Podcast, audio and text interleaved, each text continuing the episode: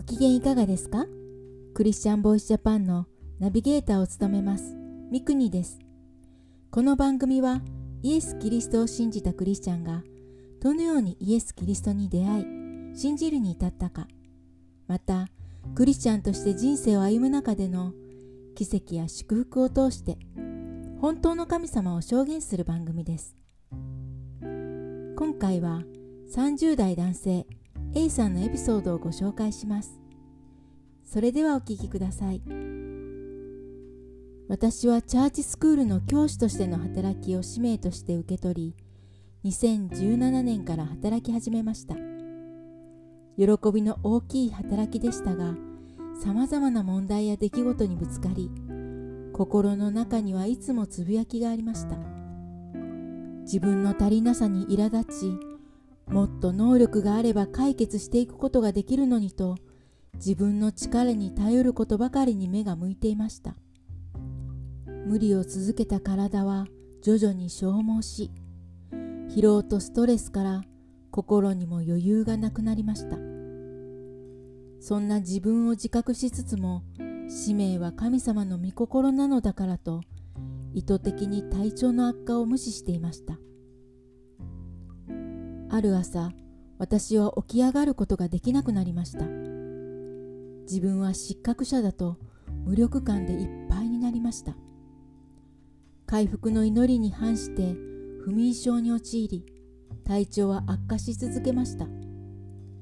人間不信になりそんな自分のことが大嫌いになりました。礼拝する気力すら取られるなんて神様はなんてひどいやつなんだと怒りました。私は今までに受けた祝福を忘れるほどの不信仰に陥りました。それは神様の存在を否定するほど大きなものでした。不信仰に陥った私は神様に対して反抗するものとなりました。神様はいないのか。神様がいないのならこの世界は何なのかと疑いました。しかしイエス様は今も生きておられる。私は再び神様に祈り求めるようになりました。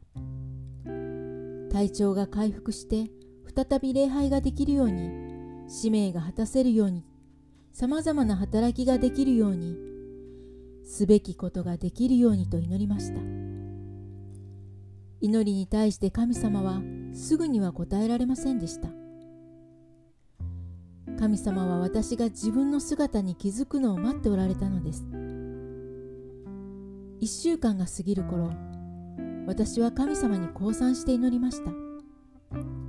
神様私は自分の思う自分のすべきことが実現するようにと祈っていました。礼拝とか使命とかもうどうでもいいです。神様あなたが語られることを一番にします。あなたが今語ってくださることはどんなことであっても受け取ります。神様、あなたがせよと言われることに従います。どうか言葉をください。神様が語ってくださるまで待とうと静まりました。しばらくの静寂の後、神様は私に語りかけてくださいました。あなたは私の愛する子。私はこれを喜ぶ。驚きました。どんな苦しいことが語られるのか考えていたのに、その言葉は予想外でした。戸惑いつつも、その言葉を受け取りますと祈りました。祈りを得てから語りかけられたことにしばらく思いを巡らせました。そして私は神様の愛を全然理解していなかったことに気づかされました。神様は私が何かをするから愛するのではない。神様は私を非常に良いものとして作られた。神様は私を作られた時に喜ばれた。私がどんな状態でも神様は私を愛しておられ手を差し伸べておられる。神様ってすごいお方だなと感動しました。神様に感謝し礼拝への思いも起こってきました。しかし私の人間不信は回復しておらずすぐに礼拝できるようにはなりませんでした。2018年の最初の土曜日その日は牧師先生と会う約束をしていました。しかし私は体調が優れず出かけるまで眠っていました。すると夢を見ていた私の前にあるお方が現れました。その肩から出る強烈な光と熱に圧倒されて思わず息が詰まりました。その光はあまりにも強く周りの景色がすべて真っ白に変えられるほどでした。その方はご自身のことをこう言葉で紹介しました。私はアブラハムイサクヤコブの神である。神様？私は驚き非常に恐れました。自分の命はここで取られると思いました。神様の栄光を前にして自分の肉の体は耐えられない。燃やし尽くされて灰になってしまうと感じたのです。恐れで一歩も動くことができず神様を見上げたまま時間が過ぎていきました。しかししばらく経って私は自分の体が燃えていないことを不思議に思いました。そしてこれはおそらく現実のことではない。自分はきっと夢を見ているのだと気がつきました。現実ではないと知った私は高慢になり神様に向かって訴えました。良い人が苦しみ悪い人が豊かになっていますと。そんな私の言葉に対して神様は答えられました。お前は何の権威があって私に逆らうのか。私が作ったものを私が好きにするのは自由だ。私はハッとしました。そうだ。神様は創造主であって私は被造物ではないか。言葉が通じるから何か対等に議論ができると考えた自分の愚かさに気づきました。逃げ出したくなりましたが夢から覚めることはできません。私はひれ伏して祈りました。神様私は善人などではありません。あなたの前に悔い改めます。悔い改めの祈りの中で自分ではどうにもならない無力感や健康状態を思い出して感情が爆発し私に燃え盛る信仰と気力と体力をください。と主に求めました。